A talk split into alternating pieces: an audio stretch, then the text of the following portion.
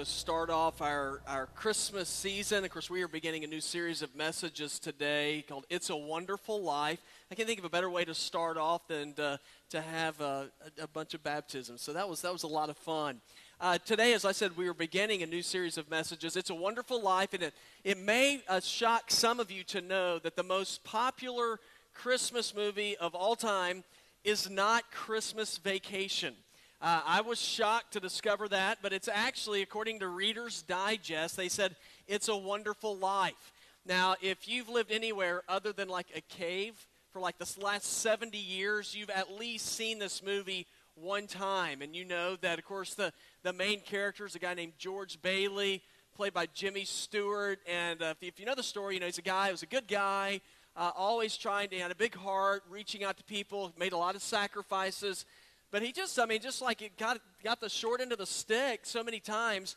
And so when the movie begins, he starts out, he's on a bridge, and he's going to jump over. And that's when an angel comes to him and begins to talk to him and tells him, hey, listen, this is, this is what life would have been like had you never existed, had you never been born. And, you know, as you go through life, there are some of you who might feel sort of like George Bailey. I mean, you might feel like I'm a pretty good guy. Um, I, I, feel like I've got a big heart. I sacrifice for people. But man, it just seems like that I always end up getting the short end of the stick. Doesn't seem like things are always like going my way. And so it can cause you to be frustrated and to look at life and, and say, man, there's just, there's just some things that happen in life that I don't get, that I don't understand, things that happen in life that are absolutely not fair. And I'm with you. I mean, there's stuff that, that I see that happens. There's stuff that's happened in my life. There's things that I've that I've seen in your life that have happened, and I say, I, I don't get it. I don't have really a, a good Bible answer for you that will make you feel good. But here's what I have learned, or I am learning, as I look through Scripture. And that is that as mean as life can sometimes be, and as times when we go through life when it feels like that it's meaningless, that God calls for people to hang in there. God calls for people to endure life. And so it's sort of a tongue in cheek thing today. It's a wonderful life, endure it. But you actually see that picture a lot of times as you go through Scripture. And today we're going to be taking a look at a major Christian doctrine, and that is the doctrine of the return of Jesus. Now, it seems kind of strange. I mean, we're in the Christmas season, and so what we are doing typically as we go through the season is we are celebrating the first coming of Christ. But today I want us to celebrate that there's going to be a second coming of Christ. And because there's going to be a second coming of Christ, one thing that we can know that even though life can sometimes be tough, or many times be tough, that we can endure it because there is a promise that God gives that He's going to come back. And so if you have your Bible, I'd like for you to look with me in Matthew chapter 24. And we're going to look in verse number 36 in just a few moments. So if you have your Bible or maybe you have a phone or something like that, uh, look it up. Matthew 24, verse number 36. And just a little background information about what's happening at this time is Jesus had been at the temple.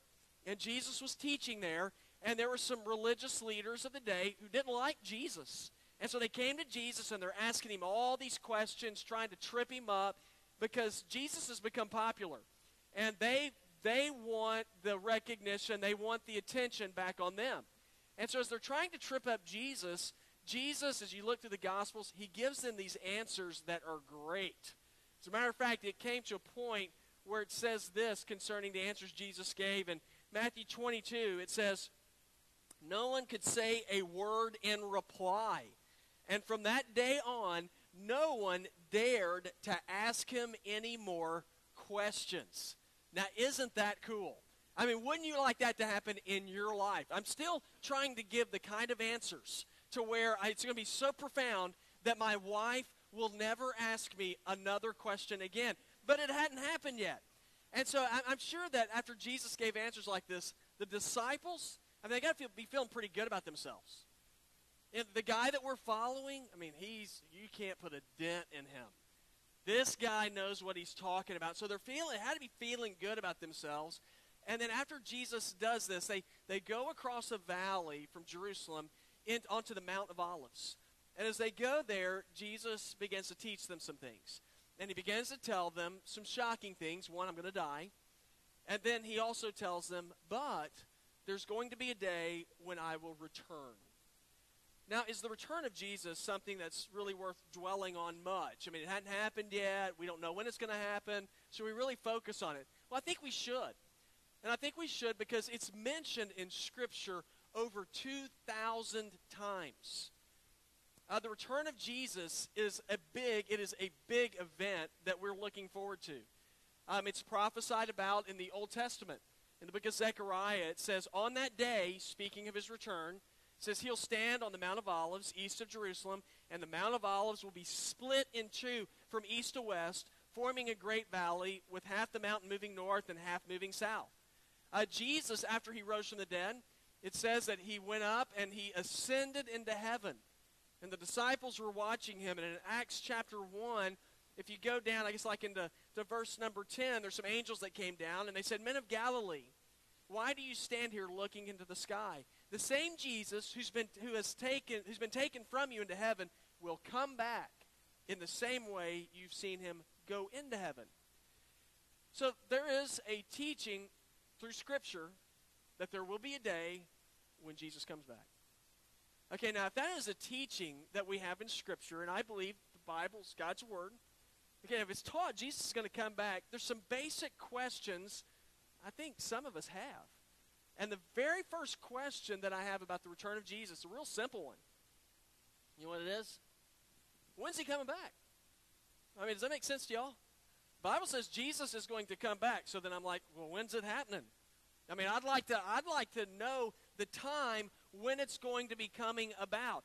Well, the answer is actually given to us in verse number 36. It's not necessarily satisfying, but here's what it says. It says, "Now concerning that day and hour, no one knows, neither the angels in heaven nor the Son, except the Father only."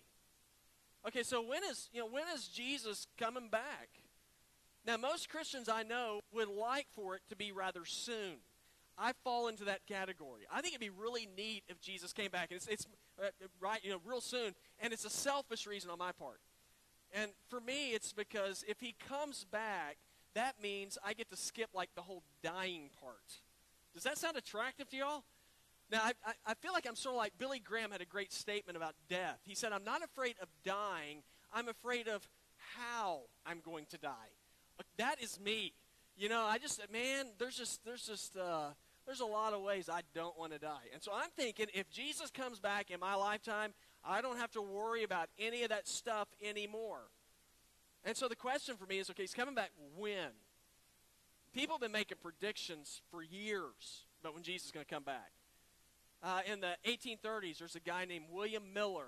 He was in charge of the Millerites. They, they made a prediction that Jesus was going to come back in 1843. Um, he didn't. Just in case y'all didn't know, he did not come back in 1843. Uh, just a few years ago for us, y'all remember Y2K? I, am not. We're not going to raise hands. How many of y'all like stored up a bunch of rice and bread? Okay, people were going nuts. A lot of people thought this Jesus is going to come back because the computers can't handle it. You know, 1900s, it's just all messed up. A lot of people thought that Jesus was going to come back then. Did y'all notice that, that he did not come back? Now, instead of us trying to figure out the day he's going to come back, here's what, here's what I believe we ought to do. We ought to look and see well, what did Jesus have to say about his coming back? Verse 36, he says, Now concerning that day and hour, no one knows, neither the angels in heaven nor the Son, except the Father only. So, so who knows when Jesus is going to come back? Well, according to what Jesus said, no one knows. There's only one person who knows when Jesus is going to come back, and that is God Himself. Only God knows when He will come. Now, I sit here and I think, well, why can't we get a little inside information? You know, if we are followers of Jesus, it seems like that God ought to let us know, you know, well, don't tell anybody, but it's going to be happening in October. I mean, wouldn't that be nice? But God doesn't do that. He just simply tells us, be prepared that I am going to come back. Just know that I will come back. So, so why doesn't he tell us? Well, I think part of the reason why God hasn't told us the day he's coming back is because I think it really does. It sort of weeds out who's truly committed to the Lord and who's not. You know, whenever whenever you're not certain for sure when it's coming, you're just simply trusting that His promise is true. That's when you find out who the real followers are. Um, I, I moved to South Carolina in 1986, and when I came here, it didn't take me long. I mean, we lived in Columbia. It didn't take me long. I became a Carolina Gamecock fan. Now it was, you know, I mean, it's which is nice. You can, you know, you can cheer or boo or despise me or whatever uh, for that decision I made a long time ago, but I became a Gamecock fan. But I discovered rather quickly if I was going to be a casual fan or a committed fan. And uh, y- do y'all remember, for those of you who are Carolina fans, do y'all remember 1998? You remember that football season? We were 1 in 10. Now, during that football season, I remember thinking, man, this is bad. There ain't no way it can get any worse. Well, 1999 happened. And then 1999 happened, and Carolina got worse. They went 0 and 11. Now I remember because I remember like on loss like 15 or 16, people would be like, "Hey, would you like some tickets to the Carolina game?" Okay, this is when you find out who's a real fan and who's not. You know, trials and tribulations and you know, positive thinking, all that stuff. You find out who's really going to hang in there during a season, during seasons like that. The casual fan was quickly burned away. And I think, in a sense, the same thing is true concerning the second coming of Christ. That there are people who their whole lives have heard Jesus is going to come back again. We haven't come back yet. And so some people just sort of fall by the wayside as time goes by, saying, well, you know, that's a nice story, but I, I just don't think it's ever going to happen. But those who truly believe simply hang on to the fact that God keeps his promises. Now, what are some questions I have about the return of Jesus? Well, when's he coming back? We don't know. Only God knows. And so if I'm truly a follower, then I just trust. What God says is true. Well, what's, what's another question I have about the second coming of Jesus? Well, it's this one. What will, be, what will it be like before he comes back? You know, what will it be like before Jesus comes back? Well, look in verse number 37 says, As the days of Noah were, so the coming of the Son of Man will be. For in those days before the flood, they were eating, drinking, marrying, and giving in marriage until the day Noah boarded the ark. And they didn't know until the flood came and swept them all away. And so this is the way the coming of the Son of Man will be. Then the two men will be left in the field, one will be taken and one left. Two women will be grinding at the mill, one will be taken and one will be left. Okay, now in my mind, you know, we think well, right before Jesus comes back, you know, there's going to be, you know, there's going to be a lot of, you know, your TV is going to turn to snow, and there's, you know, lights are going to be blinking off and on. But when I look at our text, it says it's going to be just like it was during the days of Noah. Okay, what, what does that mean? Well, we need to revisit Noah. Hey, y'all, y'all remember, you know, what's the big thing Noah's known for? Y'all remember? The ark, there you go first service was much quicker than y'all. Yeah, man, it was the, it's the ark, right? So he's, he was building a boat to get ready for a flood. Now here's the deal: it's never there's never been a flood before. So Noah's going around. He's I mean he's, he's building an ark. People are, what in the world is he doing? And there's a flood that's coming. Well, after he says that over and over again for a period of time and nothing's happening, y'all, it's like almost hundred years passed and nothing's happened. I mean, don't you think people start falling by the wayside? No, guy's crazy. I mean, it starts out well, that's kind of a neat thing he's building there. After a while, it's like this guy is nuts. And so, what are the people doing? Well, the text says the people are getting married, they're giving in marriage, they're eating and drinking. In other words, what's going on is they're just living out everyday life. The, Jesus says, before I come back, this is what it's going to be like. It's going to be like regular. You know, people are just going to be living normal, regular lives. The Apostle Paul gives us a hint as to how Jesus' second coming would be. In 1 Thessalonians 5, he said, about the times and seasons. He said, Brothers, you don't need anything to be written to you, for you yourselves know that very well that the day of the Lord it will come like a thief in the night. What does that mean? It you're just not really expecting it. It's like it's going to be a surprise. And most people are going to be surprised when Jesus comes again. They're going to be they're going to be shocked. Now, sometimes surprises are fun, and sometimes they're not so fun. Sometimes surprises are good, and other times, you know, they're you're like, oh, I, man, that one blindsided me. Didn't see that one coming, and it's not that enjoyable. Y'all, I'm going to tell you a story that is I saw it. I thought it was funny. It's corny, but y'all just laugh. And so it's uh, a lady was baking cookies for Christmas, making cookies, and, and she hears a knock on her door, and there's this guy that shows up, and he's standing at the door, he's kind of ratty clothes, and he told her, he said, I'm, I'm trying to earn some money just before Christmas to buy my kids a gift. She goes, well, what, what do you need? He said, well, I'd like to do a little job for you if I could. And he said, well, do you paint? He said, actually, I'm pretty good at painting. And she said, well, I, if you go through my garage, going out, there's a, I have a porch back there, and I'd like you to paint it. He said, "That'd be great." So he goes back there. She has paint back there, and she starts. Um, and he goes. He goes back there, and he's painting. And so she's in her kitchen, still cooking. And 45 minutes later, he's knocking on the door. He says, "I'm done." Like, how in the world could you be done? She said, "You've already painted my porch." And he said, "Well, I didn't see a Porsche in the garage, but I did see a Mercedes." Anyway, okay, so that one didn't go good. So anyway, so he was surprised. Now there are times whenever surprises are good, and there are other times when it's not. Like for me, that was sort of a surprise. Your awful response. And so sometimes surprises aren't all that good. Well, when Jesus comes back, guys, for a lot of people, it is going to be an absolute surprise. But Jesus You shouldn't be surprised. Said, I said, I'm going to come back. You know, it's like right now as we live. You know, in general, for most of us, I'm not saying everybody, but for most people, we have this feeling we will live forever. You know? And then when we get sick, when we see people die, it's like we're in shock. What happened? Guys, here's the deal. You live and then you die. Hebrews 9:27 says it is appointed unto man once to die and then to face the judgment. Jesus said, I'm going to come back. You don't need to be surprised because I said I'm going to come back. The question is, do you believe it? The question is, are you prepared for when he will come back? So some, we have some questions about the return of Jesus. The first question is, well, when's he coming back? Another one, what's it going to be like when he does come back? It's going to be like now. His life's just going to be going on.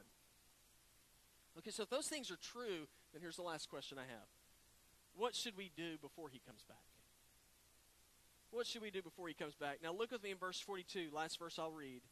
It says, very simple, therefore be alert since you don't know what day your Lord is coming.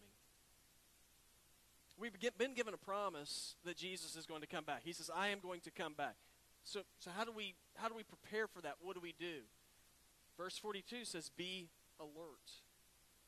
Uh, that word alert, it also means to give strict attention to, to stay awake. Pay attention, stay awake. But you know, as time goes on, it's, it's easy to sort of lose, lose track, to lose, lose thought on what the future's supposed to hold. It's, it's, to me, it's like, it's like when you drive. Have you ever driven a long distance before? And, and, you, and you drive, and you know, you're wide awake as you start off, but then you, the road just keeps passing by, and, and then before long, what happens to you? You know, your eyes feel like they weigh a ton, and your head starts to lean forward, and you get the nods, and you're swerving all over the road. It's sort of like when I'm preaching and I look out at some of y'all you know, as I go on, you know, your head's popping or bobbing around, and uh, so, so, what do you need to do to keep that from happening?